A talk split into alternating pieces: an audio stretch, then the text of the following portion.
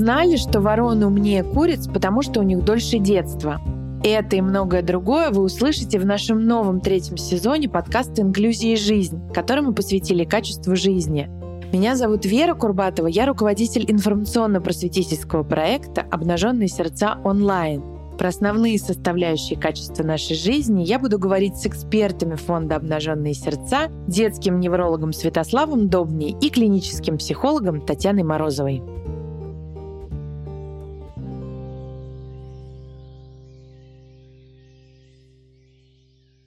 Таня, Слава, добрый день. Сегодня я хотела бы поговорить э, о такой, наверное, очевидной, но при этом сложной очень большой теме образования. Один из таких составляющих факторов качества жизни. Что об этом говорится в исследованиях? Принято считать, что качество жизни связано с образованием через три основных компонента.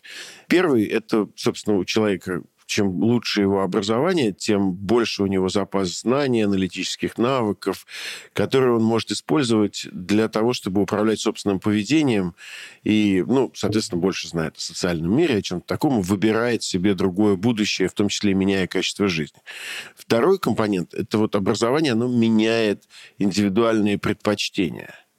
И таким образом влияет на все аспекты жизни, там, включая здоровье, еду, выбор друзей и так далее. И третий компонент – это изменение ограничений, возможностей, которые у человека есть. Да? То есть вот образование, оно довольно тесно связано с тем, что мы можем в жизни достигать, потому что для определенных профессий есть определенный уровень навыков требуемый, для определенных социальных слоев требуется владеть определенной семантикой речи, ну и так далее. Угу. Инстинктивно любой родитель хочет дать хорошее образование ребенку. Под словом хороший все понимают разное, но в любом случае важность образования, она на каком-то даже социальном уровне уже обозначена как что-то вот такое весомое. Но я никогда не вдумывалась э, и не делила на э, вот разные составляющие. Очень интересно. Слава начал с того, что образование э, в том числе меняет э, наш уровень критического мышления. Правильно? Это был первый пункт. А, в данном случае можно развернуть этот вопрос в следующую сторону. Когда мы думаем об образовании только как о наборе фактов, это как раз не та вещь, которая меняет наше критическое мышление. А, в данном случае это умение взвешивать, принимать самостоятельные решения, делать выбор и нести ответственность за собственные решения. А, получается, что образование гораздо шире, чем количество прочитанных страниц. Здесь нужно добавить, что вообще, в принципе, в обзорах термин «критическое мышление» используется немножко как бы вот э, осторожно, потому что, собственно, это скорее набор знаний аналитических навыков, потому что критическое мышление – термин довольно сложный сам по себе. И образование, оно не то чтобы напрямую связано даже с критическим мышлением, оно просто связано с каким-то огромным количеством навыков, которые пригождаются в жизни – в том числе и пригождаются в очень разных аспектах жизни. То есть, допустим, образование родителей влияет на достижение детей. То есть вот то образование, которое ребенок получит, будет влиять не только на него самого, но и на его потомство. Будущих да? детей. Угу. То есть это все гораздо сложнее. И там вообще, э, ну, очень интересное, в одном из исследований я прочитал такую фразу, там, соответственно, понятно, что ни одна из областей жизни человека это не изолированный остров, да, и нет такой области, на которую образование влияло бы вот изолированно. Они все угу. связаны такими цепочками, да. То есть, меняя одно, мы меняем другое, оно меняет третье, и это приводит к тому, что там у человека лучше доход, лучше еда, дольше продолжительность жизни, больше успехи его детей. А что подразумевается под образованием? Потому что вот я даже э, уже за этот эпизод повторила это слово несколько раз, но, может быть, э, мы все-таки не до конца понимаем, что именно имелось в виду под образованием вот в этих исследованиях? Имеется в виду какой-то базовый набор академических навыков, знаний? Смотрите, ни в коем случае не академических навыков, но вообще в исследованиях всегда довольно сложно считать вот такую штуку, поэтому чаще всего подходят достаточно формально и оценивают количество классов, законченных в школе, участие в дошкольных программах, потом уровень среднего профессионального образования, высшее образование и так далее. То есть все-таки под образованием в такого рода исследованиям подразумевают довольно формальную историю Угу. Ну, то есть какая-то вот база, которая принята в той или иной стране. То есть, например, там 11 классов или там 9 классов. Да-да-да, там полное, неполное, но там даже, в общем, э, более подробно. То есть количество классов учитывается. Вот во многих исследованиях прям вот закончил ли там 7 классов, 8, 9 и так далее. Я, наверное, хотела бы затронуть еще один аспект. Есть э, ряд исследований, которые показывают, что образование имеет отношение к качеству жизни и уровень корреляции выше, когда мы говорим о инновационных экономиках потому что есть э, типы экономики, либо типы общественного устройства, когда образование не приводит к увеличению возможностей. И чем ниже уровень развития страны, тем э, эта тенденция негативная, она может играть роль. Допустим, в ситуации серьезного кризиса в России в 90-е годы также оказалось, что э, уровень образования не приводит к улучшению качества жизни, и мы потихоньку из этого выходим.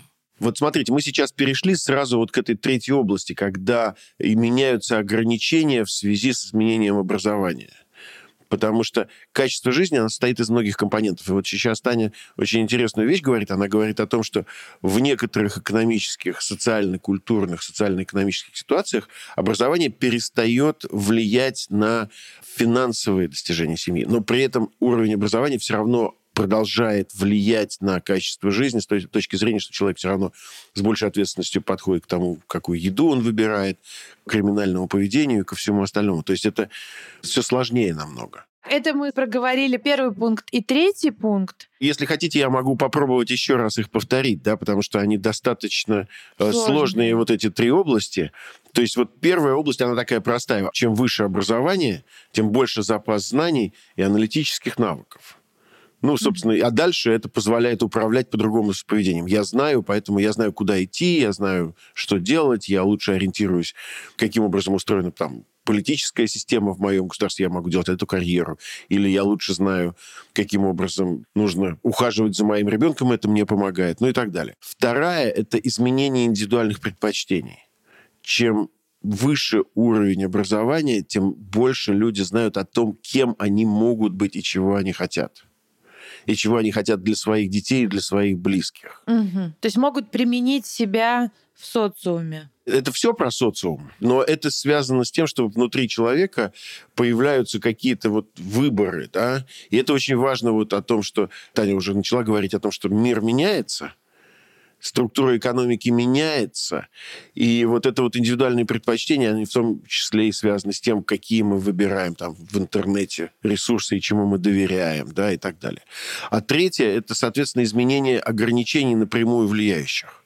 То есть это вот, собственно, образование, оно дает, ну, двери открывает. То есть вы приходите устраиваться, не знаю, в «Газпром» горным инженером, а вам говорят, а где ваш диплом горного инженера? Или вы приходите устраиваться бухгалтером, а вам говорят, вы не закончили 11 там, классов даже.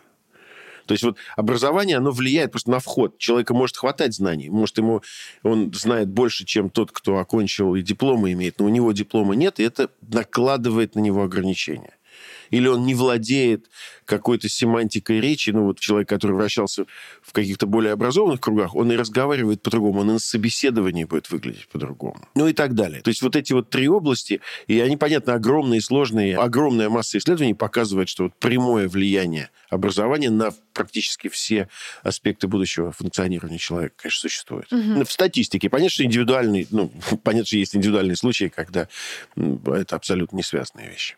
Когда я обычно спрашиваю, что может пойти не так, понятно, что человек может не получить образование, и это тоже связано с его обстоятельствами, обстоятельствами его семьи. Но, например, если мы говорим про детей, воспитывающихся в детских домах, они же получают там образование. Или этого образования в любом случае не хватает?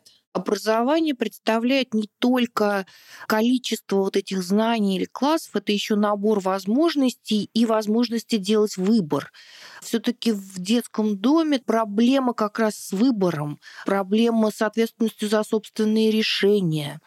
То есть дети, растущие в закрытых учреждениях, к сожалению, из-за структуры этого учреждения не могут пользоваться теми возможностями, которые дает им образование. Они не делают выбора, за них делается выбор везде, начиная с того, что ты ешь сегодня, или что тебе нравится, или что ты хочешь надеть, э, или куда ты хочешь пойти. И, э, к сожалению, ответственность за все их решения, она тоже на них не лежит. Я бы здесь добавил бы вам очень э, в дискуссию важную вещь. Образование будет влиять и на человека, который провел большую часть жизни в закрытом каком-то учреждении. И наверняка, я просто не знаю точно, вот какие там существуют исследования, не занимался этой тематикой, но наверняка существует корреляция между количеством оконченных классов и уровнем образования, и в том числе и выпускника детского дома и будущими достижениями. Мне кажется, здесь надо э, разделить две важные вещи. Не только образование влияет на жизнь. То есть как бы мы просто сегодня говорим об образовании, а понятно, что там качество привязанности, там насилие, все-все-все, что в жизни вокруг ребенка происходит, оно тоже влияет. Но образование одна из важных частей я бы очень аккуратно и осторожно относился к тому, чтобы смешивать две этих вещи. Да, образование, которое получит ребенок, который воспитывается в детском доме, тоже будет влиять на его будущее. Но там просто есть еще и другие переменные, да. Э, мы знаем об успешных примерах, когда э, именно образовательные проекты помогали воспитанникам детских домов находить себя, находить себя в профессии, находить новых друзей и не э, вовлекаться в какие-то очень неприятные истории после того, как они выходят из детского дома. И обычно это образовательные программы, которые находятся как бы вне детского дома. Это возможность стажировок, это возможность учиться с другими ребятами, которые живут э, в семьях, и э, это обычно дает неплохой результат. И как показывает практика, или, может быть, тоже вот по рассказам моих э, знакомых, которые работают в благотворительных фондах и занимаются такими образовательными программами, почему-то ключевым навыком для вот ребенка, воспитывающегося в детском доме, э, становится продержаться в этом образовании, потому что шанс ему может быть дан, но он может просто не, не захотеть продолжить обучение. Мы сейчас с вами перемешали две абсолютно разных истории. Первое – это то, каким образом человек выстраивает отношения, и второе, какое образование он получает. Ни одно, ни другое не является более или менее важным. Это просто две разных составляющих. И если мы сейчас говорим про образовательные проекты для выпускников или там ребят, которые живут сейчас в детском доме, они, несомненно, важны. Они никак не заменят установление близких отношений с теми, кто воспитывает. Но при этом, соответственно, и, и воспитатель, какой бы он ни был, теплый, ласковый, любящий, нежный, не заменит качественного образования. Как вы ранее сказали, мы можем с помощью образования дать возможность человеку э, выбирать, дать возможность человеку анализировать и действовать, э, э, исходя из э, ситуации вокруг и, соответственно, делать свой выбор осознанно, э, основываясь на какой-то информации. Таня, существуют ли какие-нибудь э, идеальные образовательные системы? Получив вот какое-то образование, можно точно сказать, что да, вот я все освоил по всем трем пунктам? Хороший вопрос, очень, правда, непростой. Понятно, что есть вещи, которые важны для образования, в том числе это и уважение, и возможность сделать выбор, вот такие вот общечеловеческие вещи. Но поскольку общество меняется, и вот эти вызовы времени меняются, возможности меняются, то э, трудно сказать, что э, есть идеальная модель образования или что полученное образование будет достаточно для человека в течение всей жизни. Это скорее неправда правда, для того, чтобы делать а, осознанный выбор, для того, чтобы пользоваться теми возможностями, которые дает жизнь, образование должно быть непрерывно в течение всей жизни. Угу. То есть вот эта концепция lifelong learning, 3L, когда мы понимаем, что это не просто какие-то 9 классов абстрактные или там 11 и плюс университет, а это, в общем, примерно всю жизнь и такой непрекращающийся процесс. Но тут еще, наверное, надо учитывать э, такое количество конференций по образованию, такое количество споров говорит о том, что, конечно, какой-то идеальной модели не существует. Есть какие-то авторские методики, есть стандарты, принятые государством. Может быть, я попытаюсь немножко это переформулировать. Я хочу э, нас, опять же, как-то вот вернуть к тому, что есть формальные признаки образования, и они в общем везде одинаковые. И они прямо соотносятся. То есть вот достижение и качество жизни в будущем напрямую зависит от того, сколько удалось человеку провести лет в образовательных программах. Ну вот прямая корреляция показывает. А сейчас мы перешли к другой истории, и она, собственно, связана с... А что там внутри происходит, да?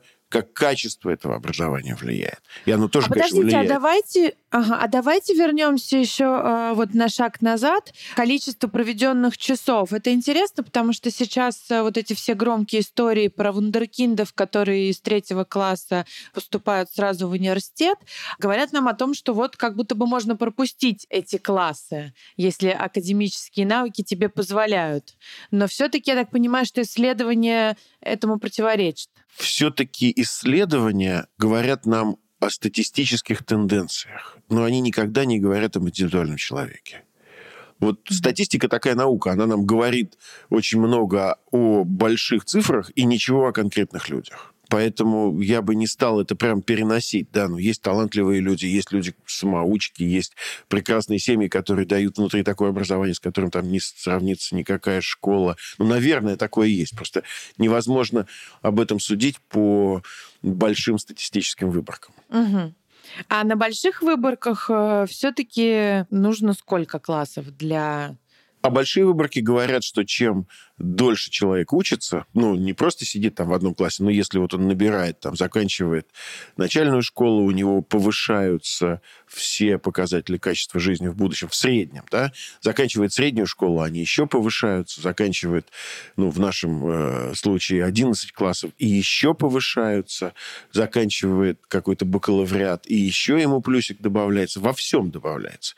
Там в том числе и в э, там, случаях перенесенного насилия насилия в семье, в случаях э, продолжительности жизни, в случаях насилия будущего над своими детьми, в случаях, э, соответственно, умения выбрать доступное, правильное для себя и для своих будущих детей, в выборе здорового образа жизни, в ориентации среди псевдоэкспертов в социальных сетях. Ну вот вся эта вот антипрививочная кампания. Да, там прямые корреляции вот мы видим по американским исследованиям между уровнем образования и отказом от прививок. Ну вот оно влияет на все. То есть уровень э, образования, который исчисляется вот классами и годами, он нас э, как-то держит в безопасности. В том числе уровень разводов ниже, чем выше образование. Там да все, в общем, там почти любой аспект жизни зависит от образования по статистике. Ну вот мы проговорили э, и перечислили некоторые аспекты, на которые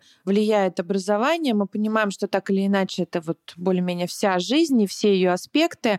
Но вот если говорить про вот это расслоение на бедных и богатых, как здесь э, образование может себя повести и изменить в ту или иную ситуацию положение семей? Действительно много таких программ по э, борьбе с бедностью, которые касаются и э, возможности доступности образования для маленьких детей из э, социально непривилегированных семей и возможности образования для их родителей.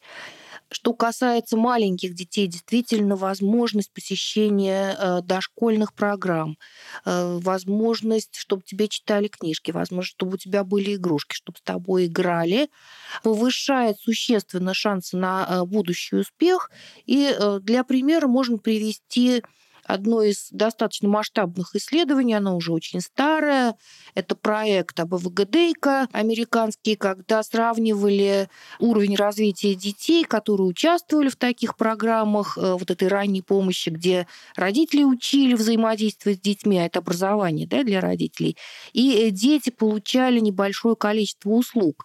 И дети, которые участвовали в такого рода программах, они имели высший уровень интеллекта, выше уровень навыков это означало, что они могли пойти с меньшим количеством проблем э, уже в начальную школу, удержаться в начальной школе. И это, правда, очень важно, потому что когда ты не можешь закончить школу, э, тот уровень возможностей, который говорил э, Слава, он существенно снижается.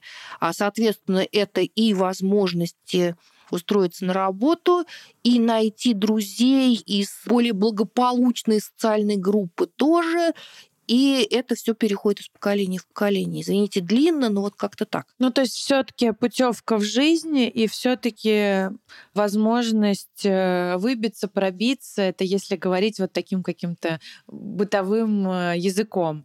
Но я правильно понимаю, что вот это желание родителей все отдать и положить на образование ребенка, оно, в общем, э, справедливое и правильное. И даже если оно инстинктивное, то вот мы видим подтверждение в исследованиях. Вот я бы из вашего утверждения э, единственное удалил все отдать.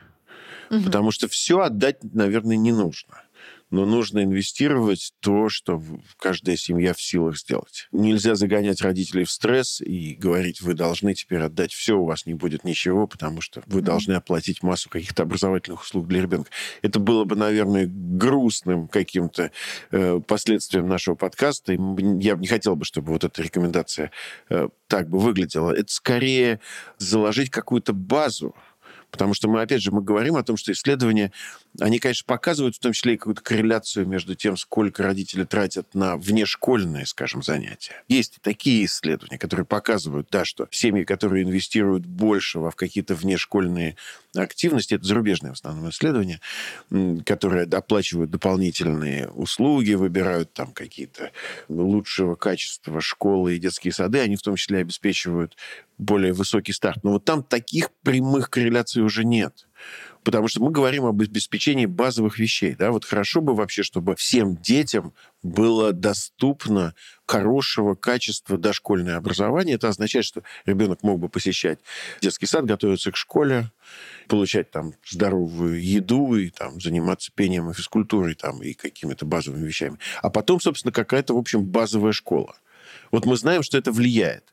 А вот следующий аспект, как влияет элитарность этой школы, платность и так далее, вот куда нужно все инвестировать, там все не так прямо.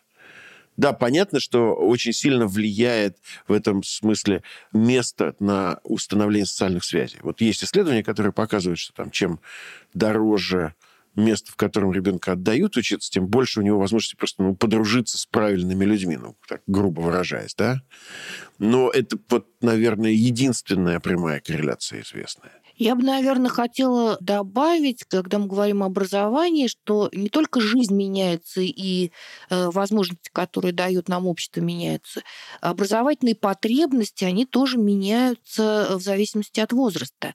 И мы знаем родителей, которые, правда, э, убиваются прям головой об стенку, давая возможности образовательные совсем маленьким детям, но образовательные возможности, которые не соответствуют их образовательным потребностям. Я говорю про тех, кто пытается научить читать детей до года, про тех, кто пытается в ребенка э, в абсолютно одноязычной семье одновременно засунуть пять иностранных языков. Я говорю о вот такого рода э, раннем обучении, который вместо того, чтобы дать э, большие возможности, может загонять маленького ребенка в стресс. Угу. То есть все равно, конечно, это нужно соблюдать баланс, нужно учитывать возраст ребенка, но об этом мы, слава богу, говорили вот в других эпизодах, я надеюсь, все послушают. Но вот интересные моменты все равно я хотела бы на этом, наверное, чуть-чуть вот остановиться между базовым образованием и наоборот э, тысячами кружками, все равно большая пропасть. И э, вот как сохранить баланс? Я поняла, что в, в исследованиях не очень много про конкретно вот про качество этих образовательных услуг и количество. Э, но что нам подсказывает вот здравый смысл и ваши знания о развитии ребенка, не знаю, подростка и взрослого? Мы знаем в том числе и негативное влияние стресса да, на будущие успехи.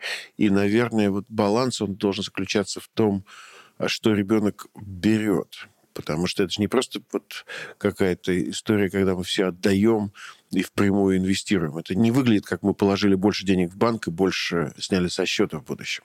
Это все-таки другая история. Это скорее вы не можете залить больше бензина, чем нужно в бензобаке. Он просто начнет литься наружу, и случится катастрофа. То есть родитель, он все равно должен подстраиваться под ребенка смотреть за его интересами, выбирать то, что действительно приводит к расширению кругозора, увеличению знаний, мотивации, э, делает ребенка веселым, счастливым, приводит к приобретению большего количества друзей. Потому что, ну вот мне кажется, здесь только так это можно вычислить. И здесь действительно нужно смотреть на ребенка, на его э, степень комфорта, на его возможности, на его достижения. Потому что если я всю жизнь э, мечтала играть на скрипке или танцевать, но у меня не было такой возможности, и теперь я упираюсь, чтобы мой ребенок играл на скрипке, а ему и не дается, ему и противно, а я тащу его за шиворот. Вот это вот не те возможности образовательные, которые нужны моему ребенку. А вот тут я, кстати, хотела вас спросить, насколько образовательные возможности должны сочетаться с как бы благоприятной средой. То есть насколько важно получить э, приятный опыт от образовательного процесса, если мы говорим про детство. Я могу перевести это в такую более простую родительскую плоскость. Вот э, дано несколько кружков, например. Ребенок туда ходит, но там э, везде не очень приятные ему э, учителя или педагоги. Он просит эти кружки поменять на другие. Мы меняем их, меняем, меняем, но в какой-то момент ребенку, я правильно понимаю, нужно все-таки иметь в виду, что опыт бывает разный. Не все люди приятные, и не всегда от образования можно получать вот такое удовольствие? Или я не права? Сложный вопрос, потому что сложно сравнивать несравнимое. Да? Вот что важнее для человека, вода или воздух?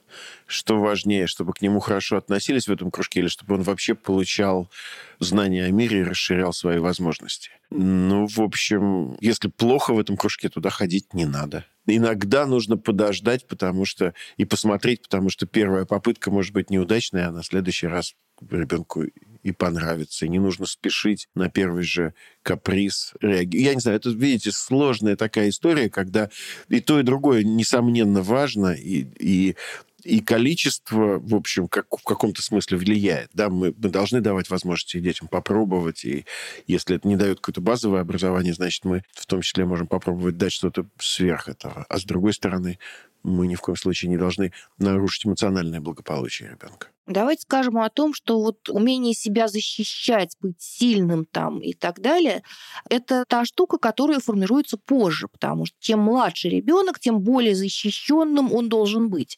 И в данном случае наша задача его защищать.